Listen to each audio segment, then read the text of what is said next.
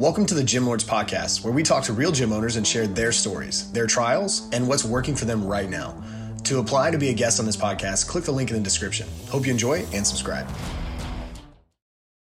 What is up, everyone? Welcome to another episode of the Gym Lords Podcast. I am your host today, Adam Chop, and today with me is the one and only Marco Sanchez with Clubhouse in North Andover, Massachusetts.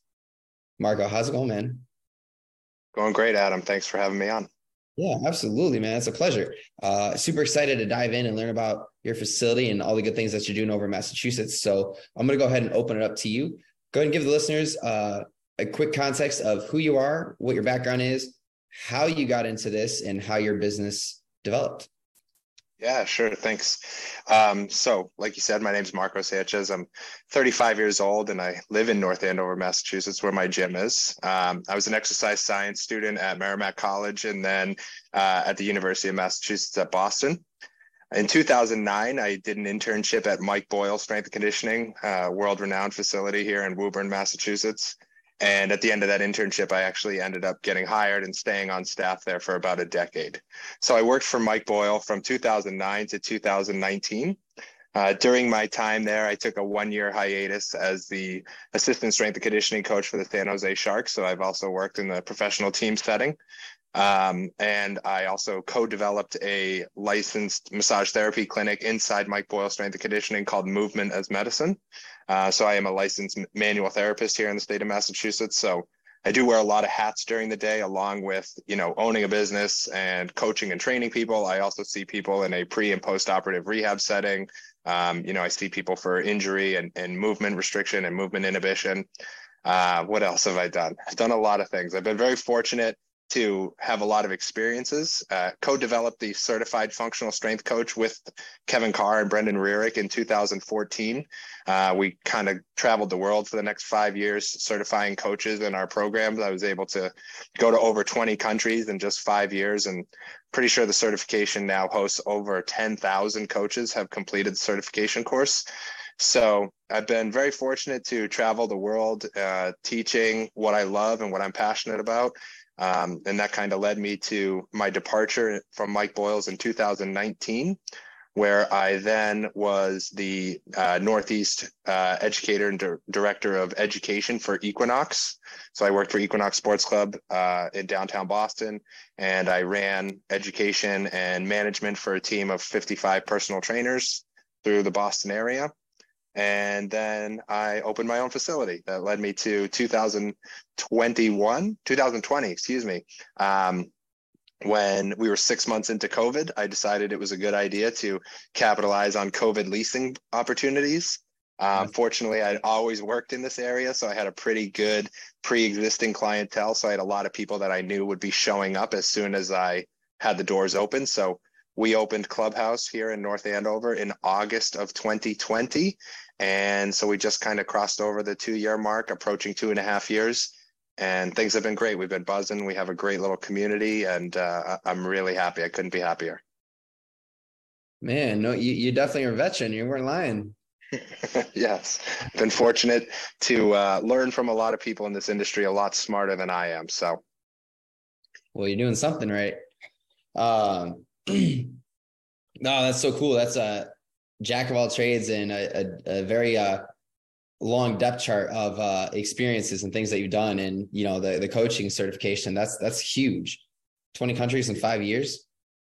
Yeah, that was really exciting time for us. Um, we kind of started this thing in the fall of 2014, and we ran the first certification course at Mike Boyle Strength Conditioning in Massachusetts, and we had about 60 coaches sign up for the first one and we didn't really know what was going to happen or what was going to you know how it would develop.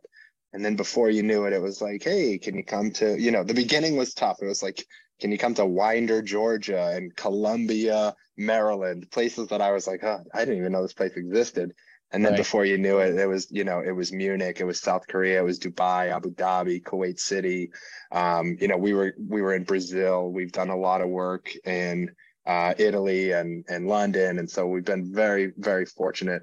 Um, like I said, made relationships with really good coaches all around the world, and had some amazing amazing experiences off the back of the certified functional strength coach.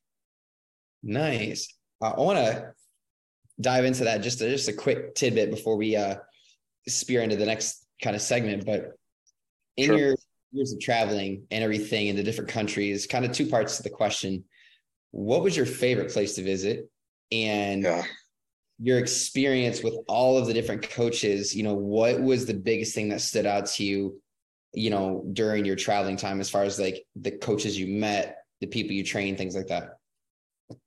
Yeah, sure. Um, gosh, it's hard. I, have been asked this question a lot, and I always, I kind of have to give three. It always, it, it's a real toss up between these three. I taught um, several times in Florence, Italy, which was, you know, uh, incredible, uh, and Croatia. Um, wow. Dubai is is fantastic, but then I, I still kind of have to go back to my favorite was the first time we went to Rio de Janeiro, and it was very shortly after the uh, Olympic Games, and so Rio was still very decorated with all the Olympic, uh, you know, the flags and the streets were painted, and the football stadiums or soccer stadiums were still intact, and so that was really really special. Um, so I, I might have to say Rio. And to answer your second point, or excuse me, to answer your second question, um, you know, I think that uh, a lot of the same things that we see here in the United States kind of exist um, you know in, in in gym settings overseas you know you have a lot of these big you know box gyms that operate certain ways and then you have a lot of smaller more boutique um, coaching gyms that operate in a different way. And i and i think that um, you know we see a lot of the same um, the same issues and the same trends. And and i think one thing that i really noticed is that coaching is always is at a premium wherever you go and is always going to be in high demand. And that just like here in the united states it doesn't matter where you go you will meet coaches who care so much about the product they deliver that they're willing to sacrifice you know time and money uh, you know for their continuing education so that they can deliver the best product because they're so passionate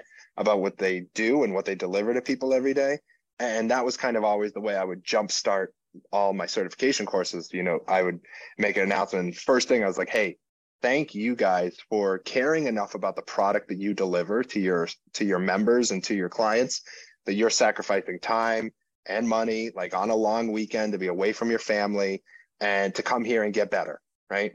And so I think that like it didn't there it didn't really matter where I was in the world. You met people with the same passion and drive and desire to be like, hey, I want to deliver the best version of myself that I can to the people that I care about. No, that's great. Yeah, it's it's you know I'm always curious because I don't travel. You know, I travel states, but I don't travel. You know, per se countries. You know, to see like what we're doing and you know people how people view us, and then you know when we go to different countries, it's like is there the mm-hmm. correlation? You know, I think I think yeah. we were to talk diet and nutrition, there would probably be quite a few differences in like certain countries versus like you know, we'll, we'll say quote unquote the American diet, but right. Different conversation, different, you know, can talk. About that yeah. Uh, it's good to know that there's a lot of this, you know, similarities across the uh, the different countries and stuff. So cool. And kudos Croatia. I'm part Croatian, although I probably don't look like it. But uh, so, anywho, uh, I heard it's. So I was there for the World Cup. Actually, it was amazing. Like the streets were flooded. It was bananas. You know, unfortunately, it didn't go their way, but it was yeah. uh, it was it was still a party. Yeah, there's just something about soccer or football that you know it's just like it's it's almost bigger than like watching American football because it's oh yeah nationwide. Yeah, it's it's great. Um, cool, man. Well, let's dive into Clubhouse. You know, so kind sure. of here's you know what exactly it is that your facility officer, you know, excuse me, your facility offers. You know, if somebody were to come to you and say, "I need help," you know, who would that look like? What would you do? How would you assess them and kind of walk us through like the steps from them walking in your facility? Yeah, for sure. So, um, you know, I, I think I uh, start by saying the more things you give away, the more you tend to get back, like in the long term. Like I've, I've learned that that's a very cyclical pattern. So everybody has the opportunity to come and try a class for free right? So we have group classes, we have semi private, and we have personal training. And every single person has the option to do a group class for free. Um, I do not offer a free introductory personal training session, but I always tell people if you take a class and you enjoy it and you sign up, I will then give you a free one-on-one session so that I can do a thorough movement screen. I can do an evaluation, whether it be an FMS or an SFMA. We can troubleshoot restrictions that you may have or problems that you may have. Um, because one of the things that I think separates us from a lot of other existing facilities is that we are a coach led gym, and you are essentially getting the quality program design of personal training in a group setting. Um, you know, one of the skills that I took away from, you know, Mike Boyle strength conditioning after being there for a decade and then teaching the systems around the world is that having a system of what I refer to as progressions and regressions. Other people might use different terminology, which is fine. Um, but if you're going to coach and you want to scale coaching in person in a group setting, having a system of progressions and regressions, now it doesn't have to be mine, any system that you believe in that you also set standards that your staff adheres to will lead to effective group coaching so that if you have a group of eight people and the exercise is to do goblet squats but you know you have one person who has a knee injury and another person who has a low back injury so maybe you don't favor bilateral movement for that individual you and your entire team are on the same page of how you modify and adjust for that person. And I think when you go to a lot of traditional fitness models, that doesn't exist, right? There's less of that going on. There's less coaches walking around and saying, I don't really like the way that squat looks. So I'm going to throw this adjustment, modification, or regression at you. Um, it tends to just be more of like, the coach does a demonstration or the exercises are written on the board and this is what you do uh, it doesn't matter if you're male or female it doesn't matter if you're new or old it doesn't matter uh, you know how much you weigh but these are this is the amount of weight that a man is supposed to do and this is the amount of weight that a woman is supposed to do and i just don't think that those models are very inviting uh, they're not and they're also um, you know it can be a really good way to turn somebody off from the idea of a fitness experience if they don't feel confident if they don't feel like they're being treated as an individual and they feel like they're being treated just as like another member of the group. So I feel like that's the thing that has really led us to having a lot of success in our group model. Uh, we offer classes all morning. We have a lunchtime class, and then we have some afternoon and evening classes. I am often doing personal training or doing one on one manual therapy. I have some coaches who will run groups simultaneously. Um, we also cater to a lot of athletes. I have some professional athletes that come home during their off season, and I have a lot of collegiate athletes that do a summer program. And we cater to a lot of middle school and high school athletes who are coming in after school during the school year, and they're also part of the uh, summertime program as well. So we we do a lot. We have you know a handful of coaches, and we have a lot of different offerings and um, we I, I, mean i love it it's it's exactly it operates exactly how i envisioned uh, like any business, there are hiccups and fires that need to be put out from time to time. Um, but you know, we we roll with it and, and we do the best we can every day to deliver a high quality coaching product.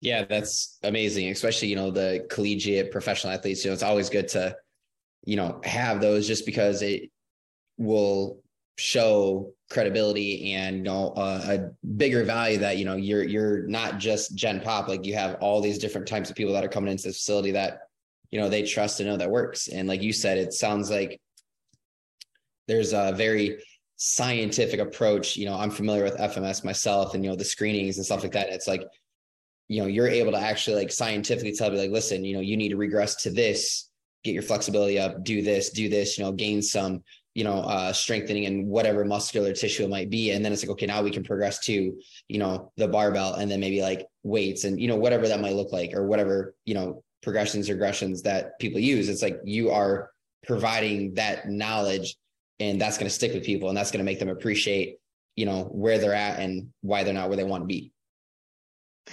Yeah, I think one of the biggest things, like you said, that that comes with the evaluation process, and that people don't often think about until you put this idea in their head, is as they're, you know, somebody is paying you to trust you to manage their health and fitness journey, they should feel safe, right? And so the terminology or the language that I often use, like, you know, I'll have people be like, "Oh, well, I really want to do this exercise." I'm like, "Well, you don't have the prerequisite shoulder mobility for that exercise yet." And we're going to troubleshoot with these different strategies to try to get you that shoulder mobility.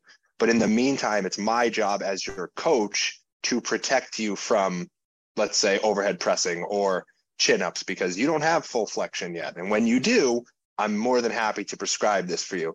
So when you when you tell people things like that and you make them feel like, hey, I'm not taking this exercise away from you because you're not good enough, you're not fit enough, right? I'm I'm taking it away temporarily because I want to protect you from a potential injury or potential harm because that's my job as your coach, right? I always tell people like if you get injured in my gym because I made a poor decision about exercise or about load or about intensity or about volume, like you should fire me, right? Like if I tell you to jump on this box that you are that you shouldn't be able to jump on, right? That you know you're not able to jump on and you get injured, that's my fault right? Obviously, if little tweaks happen here or there that were not problematic uh, of the coaching, that's different. But if I make a shitty decision, excuse me for cursing, if I make a bad coaching decision in the weight room and it results in injury for you, like you should fire me. The same way if you went to your doctor and they prescribed you the wrong prescription for some ailment that you were dealing with, that's kind of a fireable offense as well, right? I think that we need to start to think and act more like health professionals and kind of less about like rah rah shirts off instagram photo fitness professionals um, you know fit fit pros. And i think that people will probably hold personal training and coaching in a in a higher regard. And uh, I, I think that you know all in all people will see it as a higher value.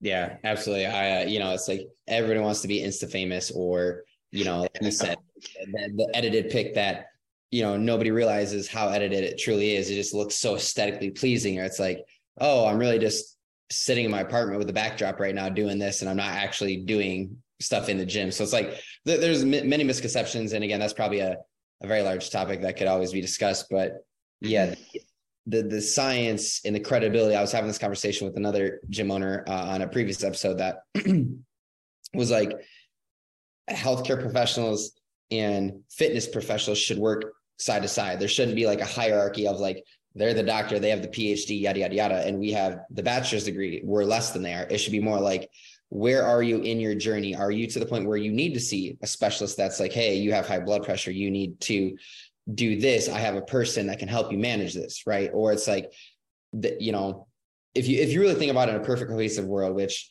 we all strive to have that, but you know, as fitness professionals, we can recommend, hey, look, you know, you're not doing too hot you know th- these are the things that i'm noticing i think it would be best to visit you know a specialist or a doctor to you know address these concerns. And then vice versa like i said this doctor's like well listen you know you're you know according to the scale you're x amount overweight you know you have type 1 diabetes you know all these things. It's like fitness and exercise and diet and exercise is you know a big thing that i need to prescribe to you. Let me re- prescribe this person that i know is going to take care of you. And it's like now you're working in unison but you know sometimes it doesn't always work that way. There's you know pharmacies and pills and a whole other you know thing that's going on versus like simple medicine could be yeah. a very benefit to whoever you know is qualified or whoever needs it so. Right. Yeah. Yeah. Couldn't agree more. Cool man. Well let's uh talk to me about you know the size of your facility. How big is it? How many member how many reoccurring members? I know you said that you have like seasonal like people come and go. Yeah. and stuff what would be like the the bulk, you know, like I have 400 people that always are here year round or, you know, whatever the number looks yeah. like. Yeah. So um, we're at about 3,200 square feet. It's a brand new facility that was, um, you know, built out, brand new construction during during COVID, and um, completely outfitted with brand new equipment from Perform Better. Uh, I always got to plug them because they're my they're my fitness provider and my education company that I teach for. Um, you know, brand new, we have 25, no, we have 30 yards of turf, um, you know, Keiser machines, power racks, kettlebells, dumbbells. Uh, I had an entire drywall ripped out and concrete smoothed up for throwing medicine balls. Um, it's very black in there. Like we have white walls and black rubber and black turf and and black weights and black bumper plates. Like I tried to make it all as much black and white as possible. I kind of like that look. Yeah. Um, you know, we have a ton of assault bikes and ski ergs and uh, assault air runner treadmills. Um, so you know, we all the bells and whistles. I kind of put it all all together, and um, like I said, brand new, very clean, and and we love it. So uh, I would say, you know, between the athletes and the general population and the adult clients, and you know personal training clients and even like my therapy clients we're probably somewhere you know just a breaching about 200 members um, you know in, in two and a half years which uh, which i'm very proud of considering also global pandemic like you know we had a lot of people in the beginning who um, would reach out and be like uh, you know I'd love to come in and see it, but mm, I'm going to wait a few more months or, you know, and then we had a lot of other people who were like, you know, couldn't wait to come in. They were like, oh my gosh, you're open. Like, um, I'll be right there. Mm-hmm. Um, so, you know, it's been a, it's been a very steady in, increase month over month for the last two and a half years. Um, we're a rather high ticket facility um, because we provide a, a, high ticket product, in my opinion. Um, you know we're we're more expensive than the gyms that are around us for a reason in my opinion and it's because we we we do a better job of coaching and designing programming and and um, and giving individualized attention in group settings so i would say probably yeah somewhere around 200 maybe a little bit over when everything is rocking and rolling in the summertime especially and we have a big outdoor turf space with a medicine ball wall out there as well so kind of in the back of a building where we get to utilize the parking lot and the outdoor turf space, which is 40 yards. Um, we get to overflow there in the summer, which can be a lot when the general population clients and the athletes are around each other at the same time. So I kind of just wake up every morning and pray that it doesn't rain. Oh yeah, you gotta gotta love the uh, the weather and the ailments that uh, come along with it. Yes. So with, with your number, you know, the, the 200 members and, you know, considering two years being into business, you know, with all of your experience and everything, you know, what is that like a, you know, what's like a target number that you're shooting for? So we're actually kind of like approaching capacity in terms of the space we have, the coaches I have, and and the available schedule. Um, so the fact that we're approaching capacity, like I feel very good about the monthly revenue, like where we are every month. I'm I'm pretty happy with that. Um, it, you know, it gives me more than enough to cover all the overhead expenses, including payroll. Um, and so, you know, we're buzzing. Um, so I the next step for me is, you know, and I have I have some partners that co-own this business with me. The next step for us, which we've been in discussion about from the very beginning, is do we um, do we expand the current facility we have and do we find a you know a bigger location within you know a one mile radius of where we are currently or is the next play to you know try to open a second or third location and spread out a little bit right because this was kind of my test kitchen to be like hey can i build a system that's repeatable um, you know, like you mentioned, you know, your experiences in Orange Theory and, you know, Barry's Boot Camp and places that run in, in similar settings, right? Can I develop a system that is teachable, uh, repeatable, and sustainable? And then can I divide that into multiple locations? Can I plug coaches into different places and educate them about the way I want things to operate? And can we repeat these systems uh, in multiple locations? I always kind of call it like the Starbucks effect, right? Like if you order a grande latte in Michigan or Florida or Southern California, like you're getting a grande latte. Um, and so if you want to expand your facility uh, and you you know work in mostly group settings, if group setting is kind of your bread and butter, then I think that that is essential to your success as opposed to kind of giving each location you know free raves to be like hey you know do the program design and you know it's got to come from above and it's got to be dispersed out into into everywhere and it's got to be consistent yeah man absolutely you know it's uh, if you're able to dominate and replicate you know successfully then it's like okay building one building six or you know whatever the case yeah. might be um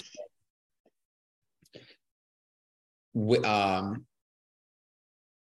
for, from where you started to where you are now what you know, hiccups. You know, you mentioned, you know, every business has their hiccups and flare ups and things like that. Kind of yeah. maybe a couple hiccups that you incurred over the two years, um, and how did you handle those? Yeah, sure. I think um, you know the response is probably more like the reaction is probably more valuable than the actual hiccup. Um, and I think that what I, I, guess sort of the best thing that I could advise people on with this is like if you're starting a gym or even like a business, like let's say you're like a remote coach or whatever, and you're establishing systems, you're probably going to realize more and more as you scale more or have more demand or have more clientele that those systems are probably going to need adaptations, right? And I think that's the biggest thing. Like I went into it in August of 2020 with a plan. But by January, I was like, oh, we got a lot more people in here than I anticipated. So we got to modify and adapt the systems. And then we might have had that same thing happen in July and then again the following December you know? And so i think that's probably one of the first pieces of advice that i would give you know facility owners who are newer or coaches who are younger and just starting out is like you have to always assume that you might have to adapt the system that you you know i went into it with an idea but that idea might have to change right? Um, and sometimes that that idea involves or revolves around not just coaching but also like economics like how you how you manage the economics of your facility what your overhead distribution looks like like what do you spend your money on? Well like you know in the beginning i had a less expensive gym management software and then as we scaled and got busier and had more revenue and i needed more capacity i was like okay cool we're in a we're in a position to advance this and upgrade this right? Um but i think like you know and I think one of the other biggest things is like that you can do, and I always tell people this, and it's not really a hiccup, but it's um, it, it's the best marketing tool that you can do. I think is to create merchandise or have merchandise available to your clients, whether you give it away to them for free as part of their sign up or you make it and you sell it to them. But like to have your clients out in your community wearing your gear, getting people asking questions, especially like with a name like Clubhouse, I've had so many people tell me like, oh, you know, I was just walking down the street and somebody was like, hey, what's what's Clubhouse? Like, how do I get in there? What's what's that all about, right? Um, and so for me, one of the hiccups was not developing merchandise soon enough. And as soon as I like, I'm so focused on coaching and the business and the equipment and the gym itself, the day to day. And as soon as I developed merchandise, it's like, oh, there's a lot more people coming in here. And you know, the margins aren't great, but you have another small stream of income or another small stream of revenue. Um, and then lastly, I would always say too, like I tell people all the time, like find interns. Like there are people who want to be who want to intern, they want to learn from you, they want to have a free membership, they want to spend time in a gym, they're passionate about coaching and training. Um, and so if you can get interns and people who are willing to help you in exchange for experience and knowledge, as opposed to exchange from your payroll budget, uh, then that can be really beneficial to a startup or you know a, a gym that's just getting off the ground. Yeah, I uh, can speak to that. You know, when I was doing uh, my undergrad program stuff, you know, I had to intern and I had to do all these hours and stuff, and it's like you can go to you know any place that does that or you know some in some places people will create an internship i guess you know yeah. to fit the needs you know that they they might need help and like well hey look we can both benefit from this you know in a mutual way where it's not like you're doing all my dirty work and i'm just you know whatever so it's yeah. like you know the quality yeah. that's cool um yeah. so I, I will say if you i will say real quick sorry yeah. if you do plan on if you do plan on having an internship uh like you said though like the the dirty work piece like is i think those days are are over right people are gonna if, if you're going to create an internship, like you have to kind of commit to it. And so like my internship program is 12 weeks long and there's a curriculum. Like every week there's expected reading, there's expected YouTube videos, there's one-on-one time with me to go over educational content and like develop strategies to make your coaches better.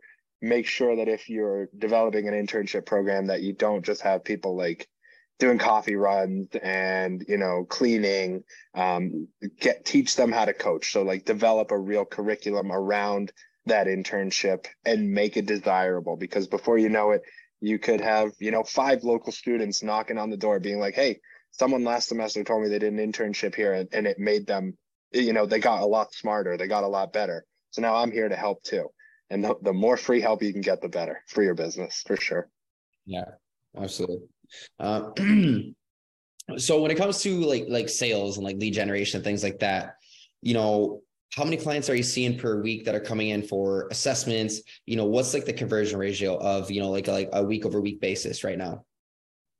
Yeah, so I'm definitely the worst guy in the world to ask this question to, and so I'll take full uh, responsibility for that. I do no, I have no marketing. I don't do any marketing other than I have an Instagram account Um, I, like I said, my business has been, I had a lot of pre-existing clients in this area. We have been referral based and we have had a tremendous amount of success with that. Um, the software that I use, um, you know, people can go to my website, they can sign up for a free trial, they get funneled into some different workflows that are in, you know, automatic texting and emailing stuff. Um, and they sign up for their free trial. I get notified. I usually will like just kind of text them and connect with them very quickly. My conversion rate is over 90% currently.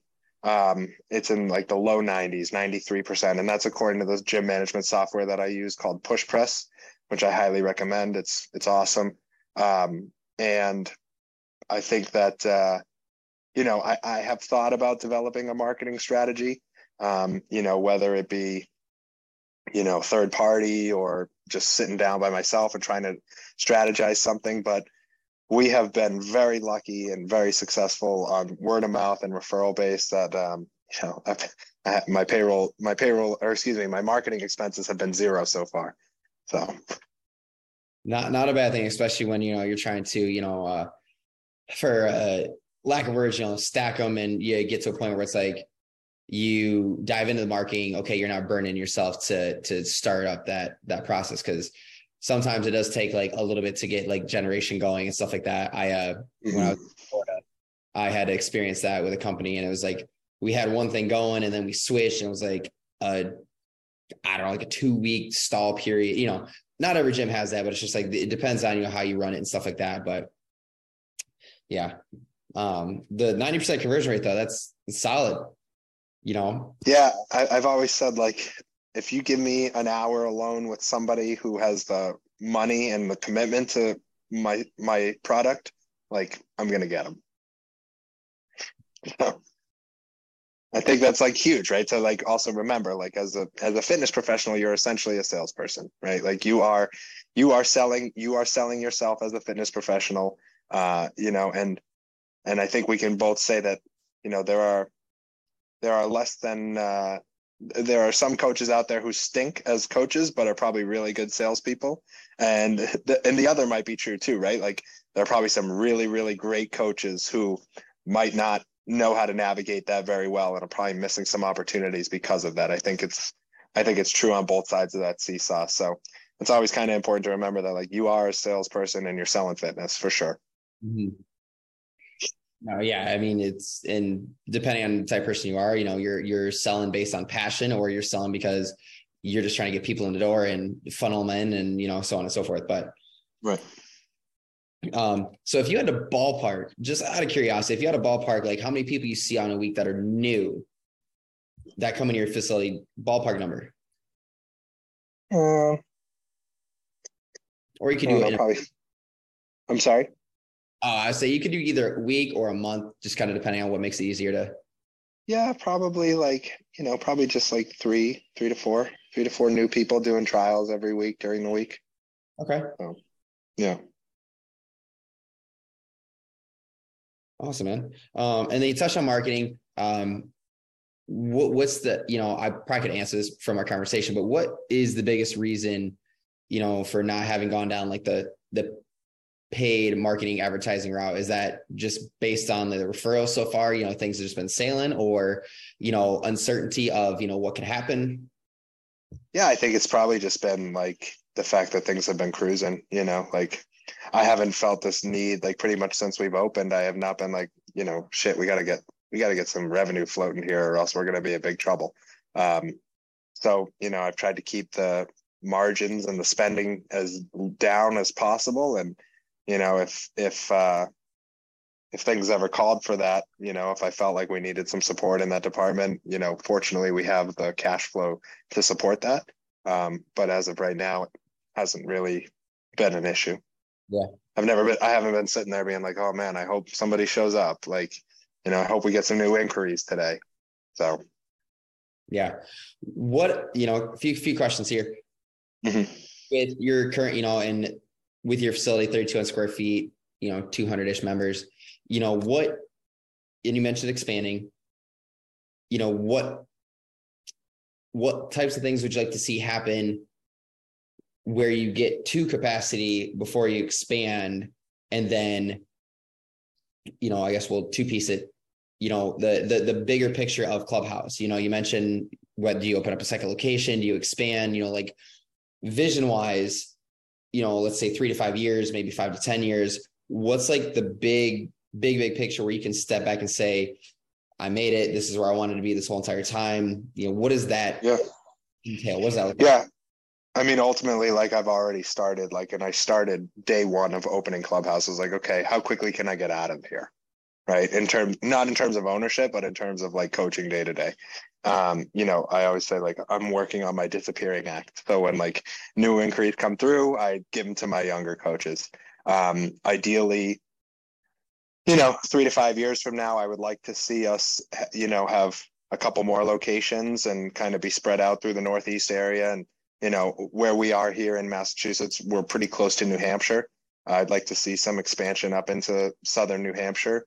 Um, and yeah, I don't know. I'd like to have a bunch of facilities buzzing and a good team of management that are, you know, that are running and operating a lot of facilities. I always kind of think about it as like the ripple effect, right? Like I can help, you know, 20 ish clients per week, right? I, I I don't I personally don't take a lot of clients. I deliver a high value to very few people. Like I I keep my quantity low and my quality very very high. Um, but if I can establish and develop coaches who can then manage teams of coaches who can then all have their own 20 plus clients and be managing groups and then I can have a bigger ripple effect into thousands of lives um, you know as opposed to the the handful that I manage now. So my biggest thing is like I want to change and I want to change it on a small level, like a local level. I want to change people's perception of fitness because I think as a as a society as a whole, like we we don't recognize fitness appropriately. We don't recognize health appropriately. Um, I overheard somebody earlier today saying saying, "Oh, I can have these French fries because I did a Peloton ride this morning." Like I actually heard someone say that, and I wanted to be like, that is not a healthy relationship with exercise or food. Um, so even if I'm just uh, met like managing and impacting the lives of several hundred or thousand people around me um, in a positive manner, like that is very, very, uh, that is very, very much what I want to do or the impact that I want to have. Awesome, man. Love it. Well, with that, um, last couple questions to wrap up here. Sure with somebody with such extensive background and knowledge and a plethora of qualifications, we'll call it, you know, somebody that is looking to do the same thing, you know, they know that they love fitness, they want to do something big with it, they want to be their own boss. What words of wisdom or nuggets would you give somebody um, and why? Oh gosh, yeah, sure. Um, well, I, I guess I could kind of dabble back to one of the things that we kind of talked about with the internship is like first things first like if you're if you're fresher or newer like i would do one thing that i did is like find the people who are having the most success and spend time with them right like if you there's somebody local to you that um, you know has a su- successful business and you're passionate about a, a like-minded business like see if you can learn from them see if you can work for them see if you can spend time with them figuring out what it is about that person and the business that they operate that allows it to be so successful. Um, I would definitely also, one thing I always have to hammer home for fitness professionals is like to make sure that you continue to be um, steadfast in your own health and fitness journey. Like whatever your own training looks like, um, that works for you is to make sure that you continue that very aggressively because I think uh, fitness professionals we, we're sometimes considered like we kind of turn into the uh, cardiologist with heart disease right? Like you know we we become so um, wrapped up in the health and safety and and fitness of our clients or the people that we take care of that we put ourselves on the back burner. So you can't really do a good job of taking care of others if we're not taking care of yourself prioritizing that. Um, so making sure that you keep your own health and fitness journey on track and in line. Um, and just sort of like maintaining balance, right? Like fitness professionals um, can oftentimes pour so much into what they do, and uh, other, you know, we'll call it, uh, you know, hobbies or extracurricular activities or family time, things of that nature can oftentimes have to be sacrificed. And I understand, like from a starting out or beginner's perspective, like you might have to grind. And if you're like a young single person and you just finished up with school, like being in the gym for 12 hours a day is reasonable and appropriate probably as you're kind of getting your your gears you know greased up here but as you get older and you have a family and you have other responsibilities and you know it's important to make sure that you maintain that balance of spreading out your time a little bit and not just letting your fitness business uh, run your entire life. And and as an entrepreneur and as a business owner it can be hard because like you're always on. Your brain is on when you're home even when you're not seeing clients. And like every time you're out in the community like every single person is a potential client or a potential customer. So you kind of have that mindset turned on all the time so making sure that you you really prioritize your self-care and your own personal time and, and trying to keep things as balanced as possible. Yeah man love it. It seems that the last few people i've spoken with that that's you know a big trend is like we preach all the fitness in the world but it's like we got to actually live what we preach and take care of ourselves. Sure. you know you start to go downhill then you know that kind of is ripple effect into you know your business and just you know whatever else that's got going on you know especially your personal life. So um cool man appreciate that answer and then last but not least as we wrap up here for all the listeners out there um marco go ahead and give everyone a shout out of your facility as far as how can they reach you where can they look you up and sure. you know, any other like social media channels yeah, so like uh, I'm I'm most active on Instagram. Instagram is like the way to probably find me. So we have the clubhouse handle. Uh, believe it or not, we managed to score that one. Um, I also have a handle for a bigger project that I'm working on is which is at happy hour. No, not no numbers, no underscore, nothing. Don't ask me how I got that handle. Um, and then also my personal handle which I share a lot of content on, is not Mark Sanchez, all one word. Um, and that's where you can find me on Instagram. Obviously, I have Facebook and Twitter, but not quite active on those. Um, and then the the website is coachmarcosanchez.com or the clubhouse. Uh, sorry, clubhousefitness.club. Oh. Awesome, man. As uh as you did that, I was on my phone. I was like, oh, Clubhouse, boom, 11.1 thousand followers. So you just got another one. Great. Uh, Love it. Thank you. Of course. Uh, well, you heard it from the man himself. You know, if you are in the North Andover, Massachusetts area, swing on by, check out Clubhouse. Uh, from the pictures here, man, it looks pretty pretty sweet. Um, you know, or if you're looking to find something that is for you, you know, give him give him a look, give uh give it a chance. Come try a free class. But uh, most importantly, if you wanted to try something new, go in there. And for the rest of you listening out there, if you want to jump on the podcast anytime and talk about your business and you, things you got going on, feel free to click the link below, fill out your information, and we'll be in touch. But until then, y'all, that's another episode. And Gym Lords out. Thank you for listening to this interview, but don't go anywhere. We still have two more incredible interviews coming right up inside this episode. But if you're a gym owner that's looking to get more clients, keep them longer, and make more money, Head to the link in the description of this podcast and schedule a free Leave Your Credit Card at Home consultation with one of our business consultants. You see, here at Gym Launch, we've helped over 4,000 gym owners across the world increase their sales, take home more money, and build the business of their dreams. And it simply starts with a phone call. Click on the link in the description of this podcast to schedule your call today. Now, let's head into the next interview. What's going on, everybody, and welcome back to another episode of the Gym Lords Podcast. I'll be your host today. My name is Emily Newton, and joining us on this show is Kevin from Quinn's Gym out of California. What's going on, Kevin? How are you doing today? Hey, Emily. I'm good, thanks. It's a beautiful day here in Northern California. The rains have subsided, and not all of us have been washed away. Um, so we're, we're, happy about that. Yes, um, as, as am I. As am I. We're glad to have had the water. Yeah, yeah, that's good to hear. So before we dive into the nitty gritty of what you guys have going on at Quinn's Gym, tell us a little bit about how you describe your business to people and what made you want to start your gym in the first place. Sure. So the Quinn's Gym's purpose, its its mission is to offer a space where uh, active agers, primarily the baby boomer generation, can come together and train in ways that most of them have not been uh, introduced to. We teach uh, HIIT style, high intensity interval training classes that are patterned after a professional boxer's workout without the, the contact, of course. Uh, we also offer uh, the slow motion, the original HIT style of strength training um, uh, that Arthur Jones of Nautilus fame um, brought in into the sphere, into the fitness world in the 70s, uh, in order to encourage and ensure that the baby boomers can live strong and live long.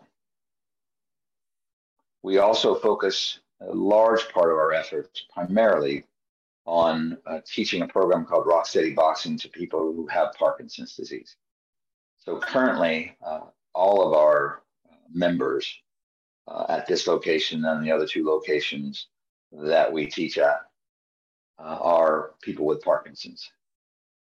As we found that this program has an incredible healing effect and a mitigating effect on this disease that has affected so many, especially in our area, the area of Central and Northern California.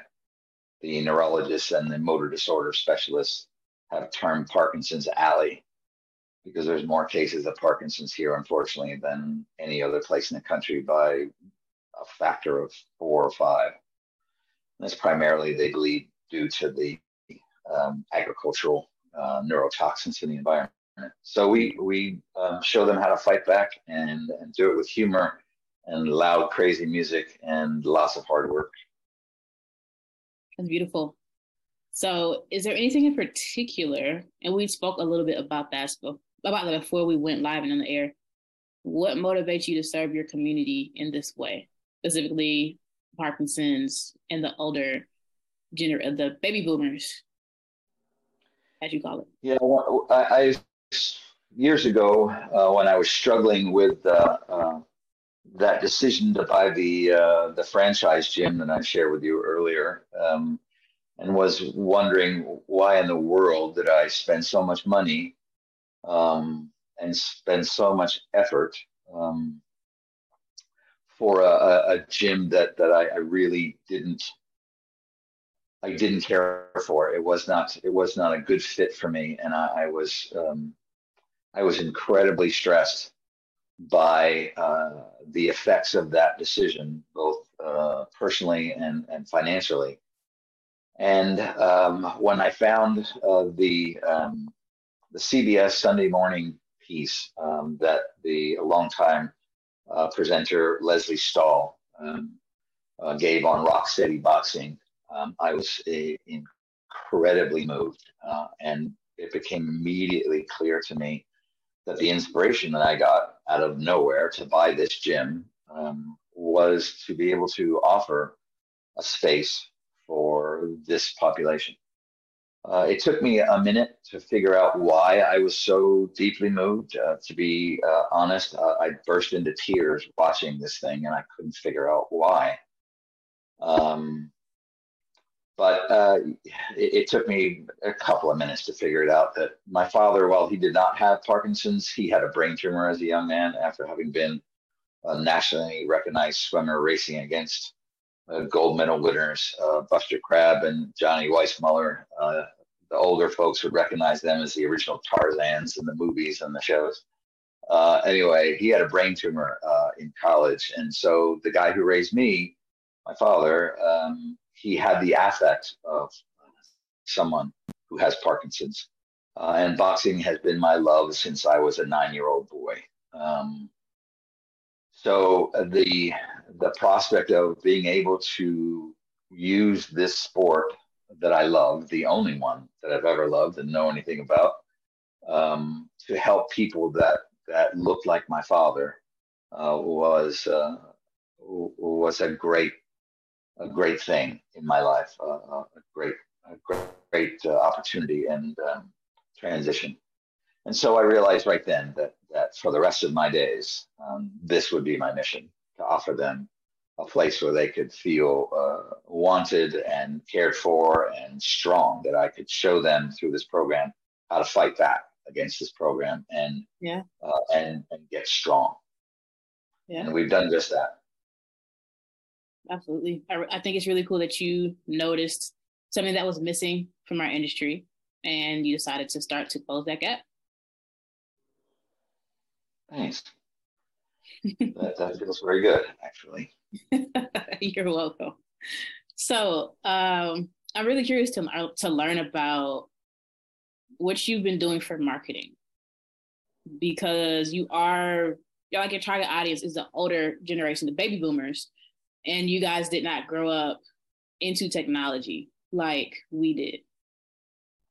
Indeed.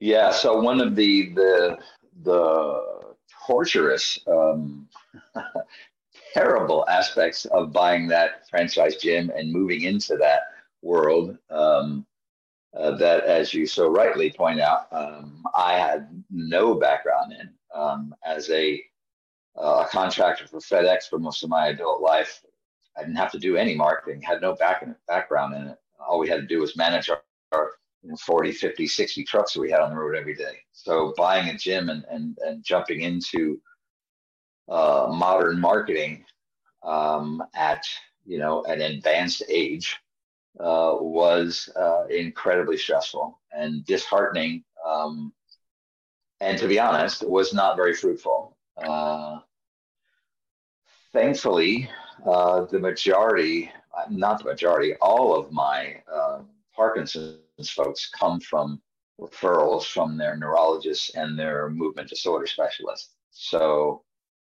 uh, the six, roughly 60 boxers that we have currently, um, there's no advertising other than having a, a, website that I've done for that. Um, now, with the, the advent or the new idea of reaching out to uh, baby boomers who don't um, have Parkinson's, who who aren't being referred by their doctors, the neurologists, uh, now it's time to look more closely at that.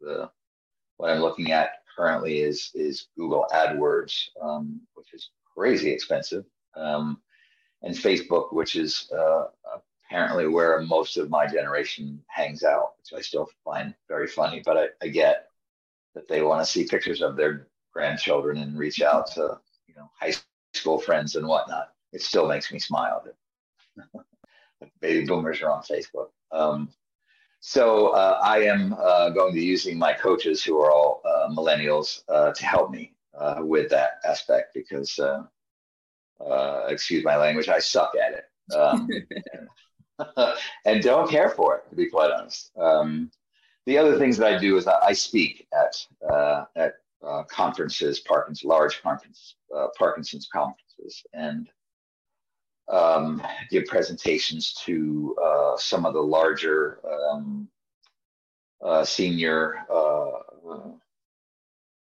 neighborhoods. Uh, that's not the right word. The assisted living places that uh, are like small towns here, um, with uh, you know um, everything that they could need inside their their compound. that's one of my one of my Parkinson's boxers who lives there um, calls it. Um, anyway, so I am I am still uh, in the process of of learning that, to be quite honest. Um, so for somebody that's listening that in a similar situation as you, similar age, uh, really stressed out by social media, is this something that you feel like is necessary to learn more about in order to continue to grow your business?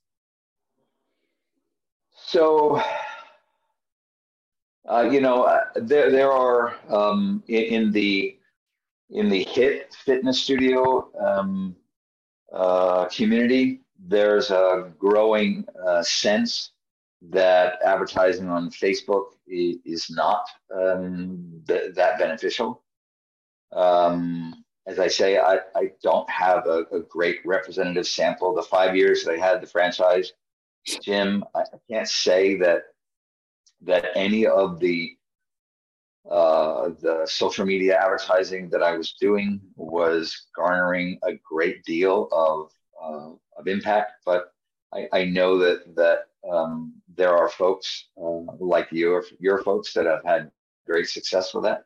Um, mm-hmm. I think a big um, piece is finding the right people. Right, like in any business, um, you can waste a tremendous amount of money as an owner not uh, trying to find people who actually know what they're doing. Um, and um, clearly, is social media marketing is not a simple enterprise. Um, right. And and one can and I have wasted a tremendous amount of money uh, uh, for very little return. Um, yeah.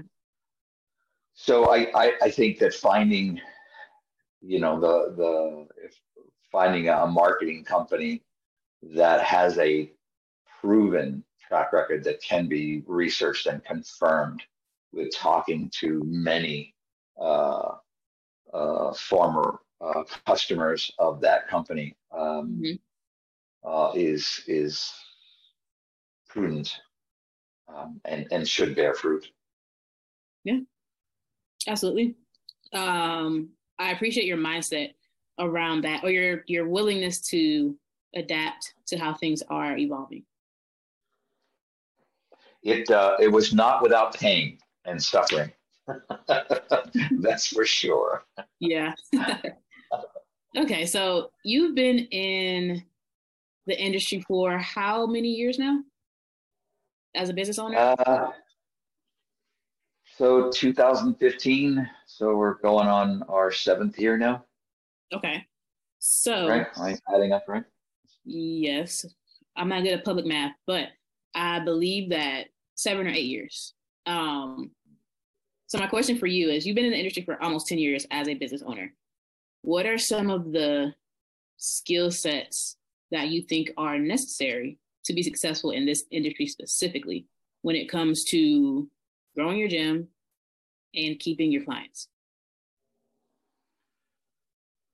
Primary out of the behaviors and, and, and interpersonal skills a gym owner has to have is the ability to create an environment where the gym members feel welcomed. Uh, and not just welcomed, but part of something that is, at least from my uh, point of view, what, what I care, what I care about, what I like is um, creating an environment where the gym members really look forward to coming because the the staff, the owner know their name, uh, connect with them on a on a genuine level, uh, and can create experiences in the gym that they genuinely look forward to. Because many people who come to fitness studios and gyms, they don't really want to be there um, until they find uh, a tribe. Um, a home that uh, that can show them the benefits of not just the multi benefits, multi level benefits of, of working out, of training, of living a fitness lifestyle, but feel like they're part of a, a family, a group. Um, so, for instance, for my Parkinson's folks, which is significantly different, of course, than your your average gym tribe. Um, although the CrossFitters and some others um, have understood that need um, and have met that need to to some extent. Uh, obviously, the Parkinson's folks are literally fighting against the same foe.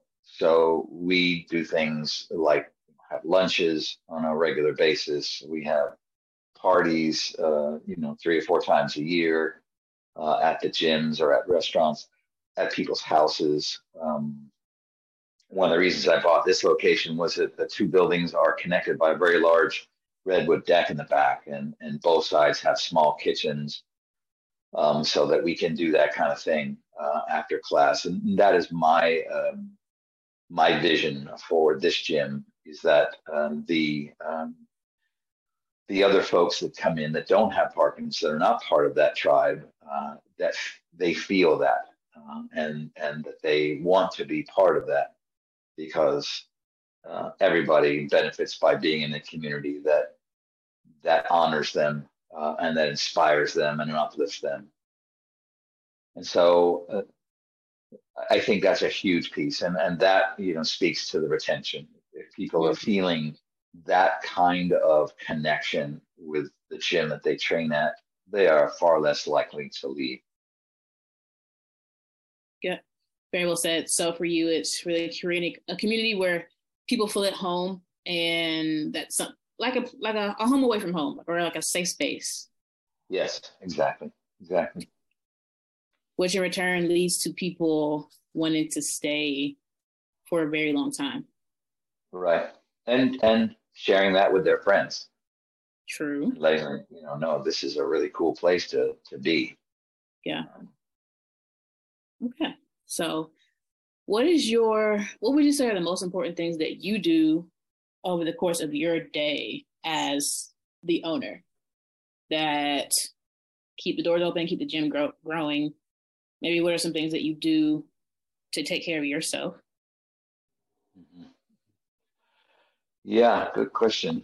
Um, so most days, my day starts out with meditation and prayer first thing, uh, in order to try to, you know, get that mindset right for the day. Um, to do my uh, my spiritual work uh, in the morning. Um, mm-hmm. I do my best to get these days uh, after uh, five decades of uh, the kind of training that I've engaged in. One of the downsides of it uh, is that uh, when you get to my age, uh, reality starts to sink in, and the body says, "Oh, by the way, you have caused quite a bit of of havoc to your joints." Um, and you need to change uh, what you're doing. Um, so uh, these days, uh, I am uh, starting the day out with, uh, uh, which is something I teach to all my folks, um, a style of, of movement training called Qigong, um, which dates back millennia in China. Um, it helps to strengthen um, uh, it's a, a, mindful exercise that, depending on the style of qigong, can be uh, uh, very intense, uh, like uh, isometrics, um, as well as flowing movement uh, and holding of of deep stances back to very flowing movements, so that it's easy on the joints and um, very helpful for balance and strength in the legs and hips. And all the body actually. Um, uh, and then for me, it's about you know answering emails and reaching out to people who have reached out to me. Those you know a, a list of things that I have to do each day. Uh, that's an important piece of making that list of what needs to get done today to move the business forward. Uh, who do I need to contact? Um, um, my my skills in business, such as they are, um, uh, are primarily centered around my interpersonal skills, my ability and willingness uh, and, and, enjoyment of creating uh, mutually beneficial relationships uh, with everyone that I that I connect with. Um, so that's a that's an important part of my day. Uh, reaching out to my my members uh, who haven't been in, in a while because for this population, you know, there are folks who are in the hospital and um, who are you know having some issues that you know haven't have had to take a break and that kind of thing. Um, but I think uh, a business owner connecting with, uh, or at least having their staff connect, and I do that as well, um, connect with uh, members on a regular basis to make sure that um, that they're feeling again that connection to the tribe is an important piece. Yeah. So, with that being said, what systems do you have in place to keep track of everything? Like who are you t- like who you're connecting with, who you're reaching out to, who you're following up with? So in terms of of systems, um, you know, it's it's just my my emails, my own lists. Uh, I use uh, CRMs, you know, PT Minder. I, I like a lot um, um, to you know connect with um, with my members. Um, uh, you know, and the other the other aspect. So that would be primarily what that is. Just my own um, outside of using uh, the CRM, uh, my own focus each day um, in in writing down lists and thinking about you know what needs to happen uh, next in terms of um, you know websites developments and design and you know um, contacting this marketing person or that marketing person to see what they have to offer and um, and also for me uh, because the Parkinson's um, and also the the science of fitness, especially as it relates to the most beneficial way to train uh, the aging population, is a growing science. Uh, there are there are new findings on a fairly regular basis on both of those groups, um, the Parkinson's folks and the active agers. So I, I do my best to keep up every day to set aside time to read read science journals um, excerpts from studies is a, a, big piece of what I do. Um, uh, one of my uh, uh, company values is that it, anything we do must be evidence based. It must be supported by um, uh, many, many studies and long term studies on what is the most efficient, efficacious, and safest way to train, um, both in movement and in strength training. Okay. Well, and then, you. you know, trying to get, trying to, the other aspect is trying to do my best to be smart uh, and not uh, hurt myself. Yeah. someone, someone like me who's been hitting people and things for 50 years and training hard, being told by uh, doctors and, and the wife and, and friends and even my my students, my members, that uh, you know you may want to um, rethink what you're doing for a minute so you stop hurting yourselves is um, is a struggle. But i'm working on it. Glad to hear you working on it kevin. Well it's almost a really good place for us to wrap up one last question for you though before we sign off mm-hmm. is if you could give yourself one piece of advice knowing what you know now one piece of advice that you wish you would have had before you started your journey about seven eight years ago Yeah, very good question. Um, I would have paused um, to uh, uh, to look deeper and do even more research. And I had done two years of research on it, but uh, on on what kind of gym to buy, what kind of uh, thing, what was required in terms of uh, making that gym uh, be a success. Um, I would have looked closer at at marketing. Um, I would have looked closer at uh, and done more research on finding a um, a marketing company that that was very successful mm-hmm. at uh, making a gym owner successful, and yeah. I would have contacted them much earlier. There you go. All right, I feel like that was a mic drop moment there. To ask for a little bit more help. Um, okay, well, with that being said, this is a really good place for us to wrap things up on this episode. But before we sign out, please tell our listeners where they can find you. Yes, yes, thank you. Um, quinsgym.com uh, is our website. Uh, Kevin at quinsgym.com is my email. And uh, phone number for local folks, um, 916 628 9478. All right, Kevin. Well, thank you so much. We really appreciate your time and contribution to the podcast. Definitely looking forward to seeing what you're going to be able to accomplish down the road. So, to My everybody, pleasure. Thank you very much, Emily. You are welcome. Also, to everybody who tuned in today, we appreciate you as well. Don't forget if you want to be notified about future episodes, hit the like and subscribe button. And if you're interested in joining us to talk about your business model within the fitness industry, click the link in the description, fill it out, and our team will be in touch with you soon. And as always, until next time, Gym Lords out.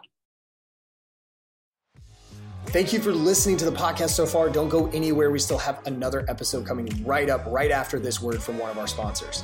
The Gym Lords podcast is sponsored by Prestige Labs. Prestige Labs is the first and only nutritional supplements company built by gym owners for gym owners. Prestige Labs solves the problem that all gyms have experienced the broken inventory model, low commissions, and even lower quality products. Prestige Labs provides 100% drop shipping, zero inventory, PhD formulated high quality supplements for you and your clients. The goal is simple cover 100% of your rent while never sacrificing your integrity. To learn more, or to become an affiliate of Prestige Labs for free, apply at affiliate.prestigelabs.com. That's affiliate.prestigelabs.com. Double your client results, double your income. You can head to affiliate.prestigelabs.com to become an affiliate for free. Now stick around for the rest of this episode. Use coupon code GYMLORDS on prestigelabs.com for 20% off all future supplement orders. What's going on, everyone? Welcome back to another episode of the Gym Lords podcast. I am your host. My name is Joe Fitzgerald. Joining us on the show today, we have Lola Mormino of Lola's House coming to you from Westlake Village, California. Lola, what's going on? How are you today? I'm good. How are you? I am doing very, very well. I'm excited to to get to the gym and the business aspect of this. I got to ask my questions and get a pretty decent background, but for the people listening here, Lola, who aren't familiar with you or aren't familiar with the brand, give us a little bit of context here. When you describe Lola's house and what this is, what do you typically tell people? So, Lola's house is a very intimate um, private training facility. I'm very big on making sure that everyone feels welcome the second they enter the door, even when they leave the door, just knowing that there's always somewhere for them to escape to um, and always, you know, judgment free, um, very family oriented. I'm very big on, you know, I I call my my clients my people. I don't even call them clients because I consider them family to me. Mm. Um, and yeah, it's just a place to better yourself physically, not only physically but mentally as well. I'm very big on that. Um, both go hand in hand.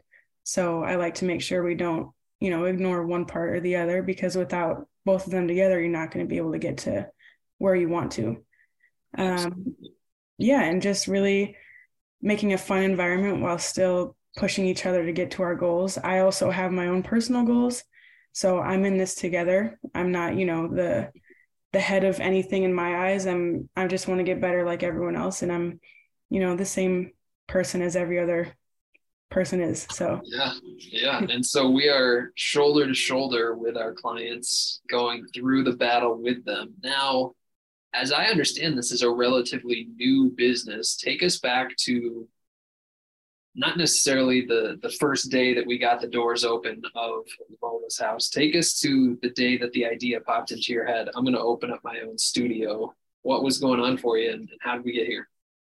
So I graduated high school in 2020, um, and the day after, that was when I actually got my certification. So throughout high school, the last what was it, maybe four ish months, five months, I was studying for my personal training certification because that was right after I struggled with all my health issues. And once I healed from all my health issues, I wanted to learn as much as I could about the mind and body because I was so unaware of it for so many years. Hmm. So during high school, I was studying for that. You were allowed to get your certification after you graduated high school, which is why the day after I graduated, I timed it out so I could become certified. um, and then I got a job at a local gym and was training there, interning, and along with that, building my personal business on the side. So gaining clientele. I had about maybe three consistent clients at around that time. Mm-hmm. And as I went along in the process of working at a different gym, I figured out what I liked and what I didn't like at another gym. And as I was going on, I found more and more things I wasn't a fan of. Unfortunately, yeah. Yeah, I was like, yeah, see, I wouldn't run it this way. Um, but everyone's got their own opinions and ideas of how things are run. So no judgment to that, but it's just not how I would do it personally. Yeah. Um, so yeah. I I removed myself from that environment, just continued building up my clientele. And once I hit about, I would say November of 2020, I had so many clients from all different areas um, around Los Angeles and, you know, up north, up south. And um, I felt myself, you know, spreading myself a little bit too thin because of the driving. So my goal for 2021 was to open up a spot. That's when I started thinking about it. And I didn't have a specific date, a specific specific month or anything like that. I just knew that was what I wanted to do in 2021. Yeah. So my goal was to get at least four more clients in my uh, Westlake Village area before I even thought about looking at spots. And in January, I got four more clients. and um, the biggest thing for me was just word of mouth and promoting myself as much as possible in my area. And um, then in January, yeah, I started looking at spots around me. This was the fourth spot I found and toured and looked at, and I just felt very at ease inside this spot. It looked nothing like it did now. Um, it used to be a scuba diving equipment company in there, so little it, little bit of change. Yeah, a little little different. huh. uh, but I just saw the vision very clearly. I saw I knew I wanted to take some walls down, add a couple of different um, you know, amenities and things like that. And yeah, it took from I signed the lease papers and so I, you know, got my security deposit in for February and I opened in April of 2021. So yeah, so tight turnaround on all yes. of this. And uh, you didn't bring it up, but interestingly to note, doing this all at a time parallel to the pandemic in California, where restrictions were probably the heaviest at at that time. Definitely. So February we signed a lease. April we got off the ground. Now you're a you're a business owner and you have been for over a year and a half. And so look back on that time and just reminisce for a moment. What's been your favorite part of all of this and what's been the most challenging part of being a business owner? My favorite part definitely has been the connections I've been able to create. Um, you know, all by myself, whether it was reaching out to people or people reaching out to me and just really creating that bond, along with having the trainers that work there with me. Um, it's like I said, just such a family feeling. And I just absolutely love the people that I've, you know, grown close to. So that's definitely been my favorite. Um, my least favorite honestly probably the financing and everything that goes into you know opening new bank accounts and, it's not cheap no and just yeah just the actual act of like understanding where you have to put the money where you know yeah. payroll and just so many different things i never liked math so it's taught me how to be more patient with numbers that's for sure. Yeah. Part um, of part of the biggest reason that this show exists is because so many trainers, when they made the leap from just worrying about training clients to now they are CEO, they're head of marketing, they're head of sales, they are payroll and HR, they're probably head janitor in their business, they're doing all of these things yeah. that they did not prepare for before opening up a business. But I mean, you're still here learning on the fly. I'm sure you know no, no more today than you did April of last year, hopefully oh, at least. So yeah, I, I, definitely I when I started out, I had no idea that I had to, you know, create an LLC and do all these things. And yeah. I have a um a man that helps me out with, you know, managing my money and learning about what I'm supposed to do and everything. Yeah. And one day he just put on me everything I had to do as far as well, you have to open this account with your LLC. You have to make a personal checking. And I was like, okay, you have to talk slower to me because I don't. One step at a time, sir. Yeah. yeah. All right. And so you mentioned earlier that a lot of this flowed through word of mouth and referrals and just becoming known in your local area. In the year and a half that you've been doing this, have you spent any kind of money in marketing or has it just been purely organic? Uh, no, pure, purely organic. Yeah, I've I haven't really thought of doing that quite yet, just because I haven't had to. Okay. Uh, yeah, I've How just. do people typically find you? Um, when I first started, it was all word of mouth. I started with one, my very first client who's still with me to this day, um, just for like staying consistent with bettering herself. Mm-hmm. Uh, and yeah, I started with her in 2020 and she had quite a few friends, which I I knew that. So I made little coupons and I was like, share these with your friends. If they come in, you'll get a free session, they'll get a free session. If they sign up, then you can get a discount. Um, and she loved the idea of saving money. So So she brought everybody. Good. She brought everyone. Yeah. So that was really what started. And now what's keeping me consistent too is promoting on social media, even though I'm not a huge fan of social media, it's a great place to find people and for people to find you. Yeah. Social media.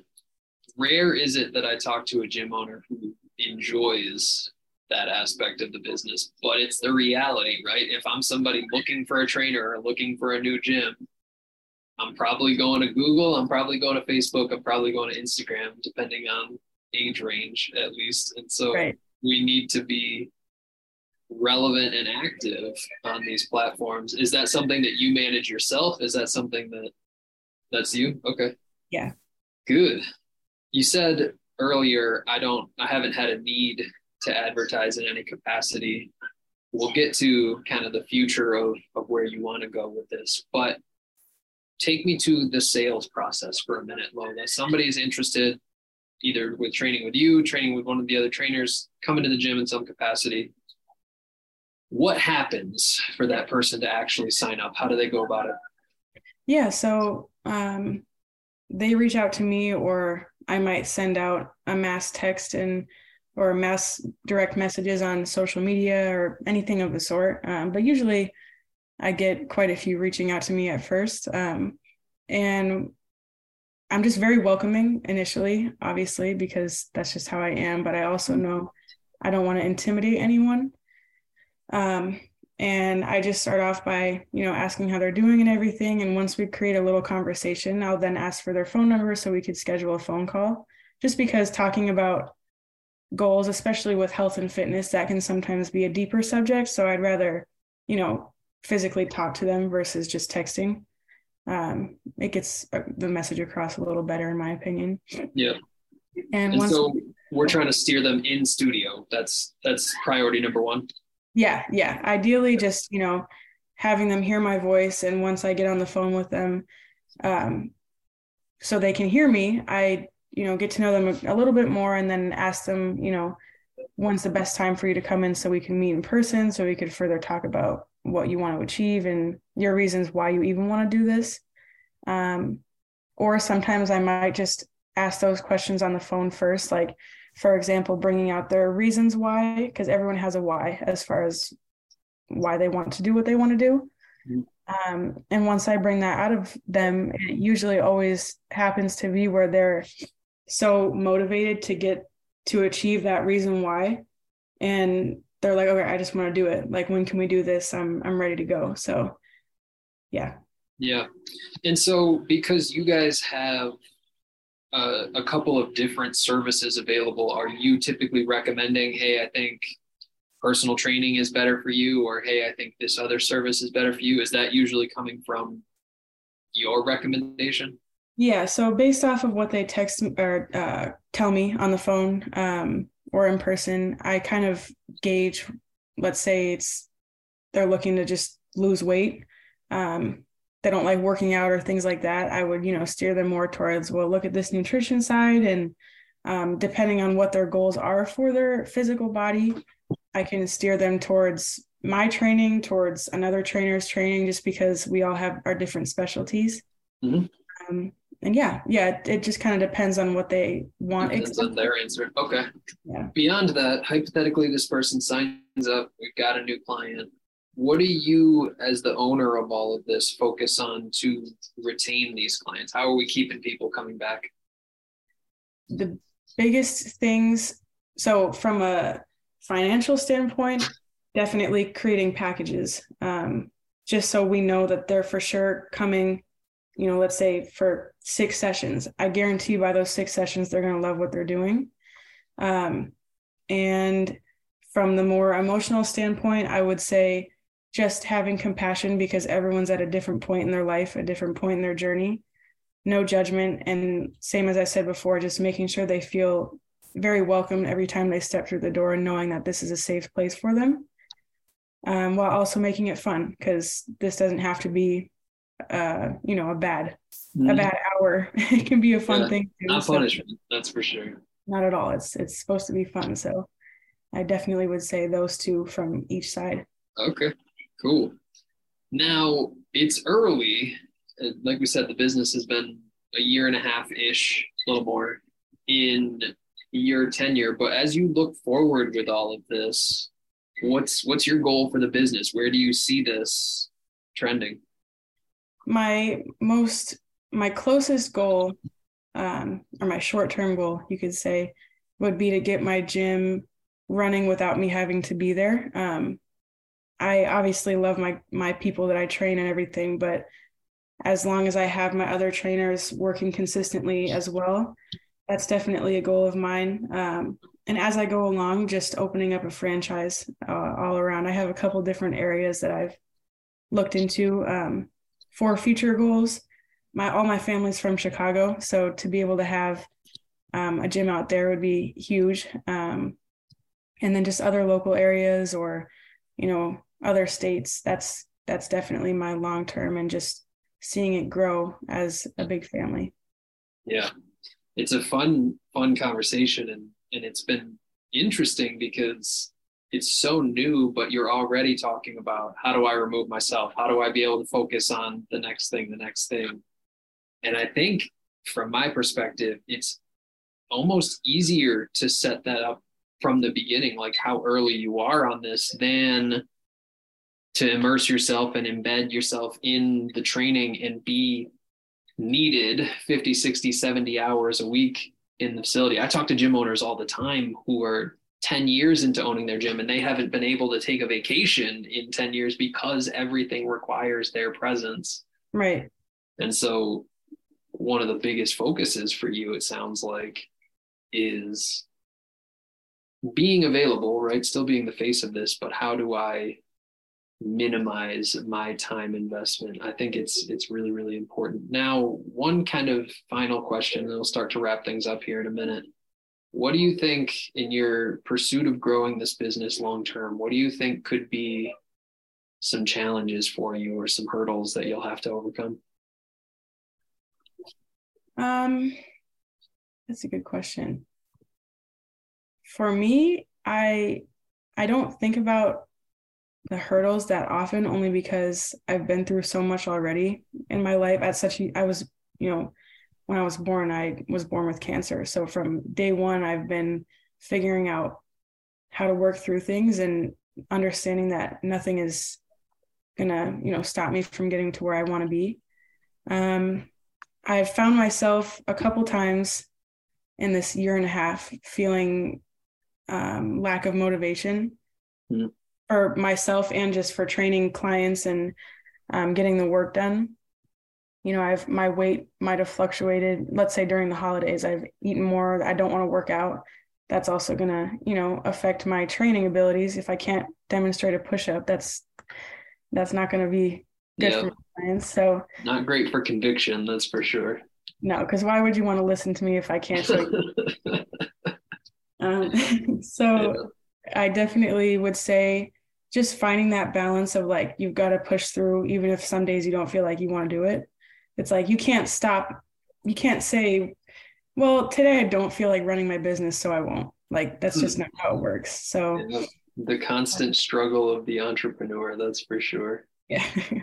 um, and I'd say social media like i said i'm not a not a huge fan of it so just same thing keeping disciplined and consistent with posting and promoting and um, understanding that this is just reality like you said and finding a balance of how to do it. I found a pretty good balance of i have my personal instagram and then my gym instagram and mm-hmm.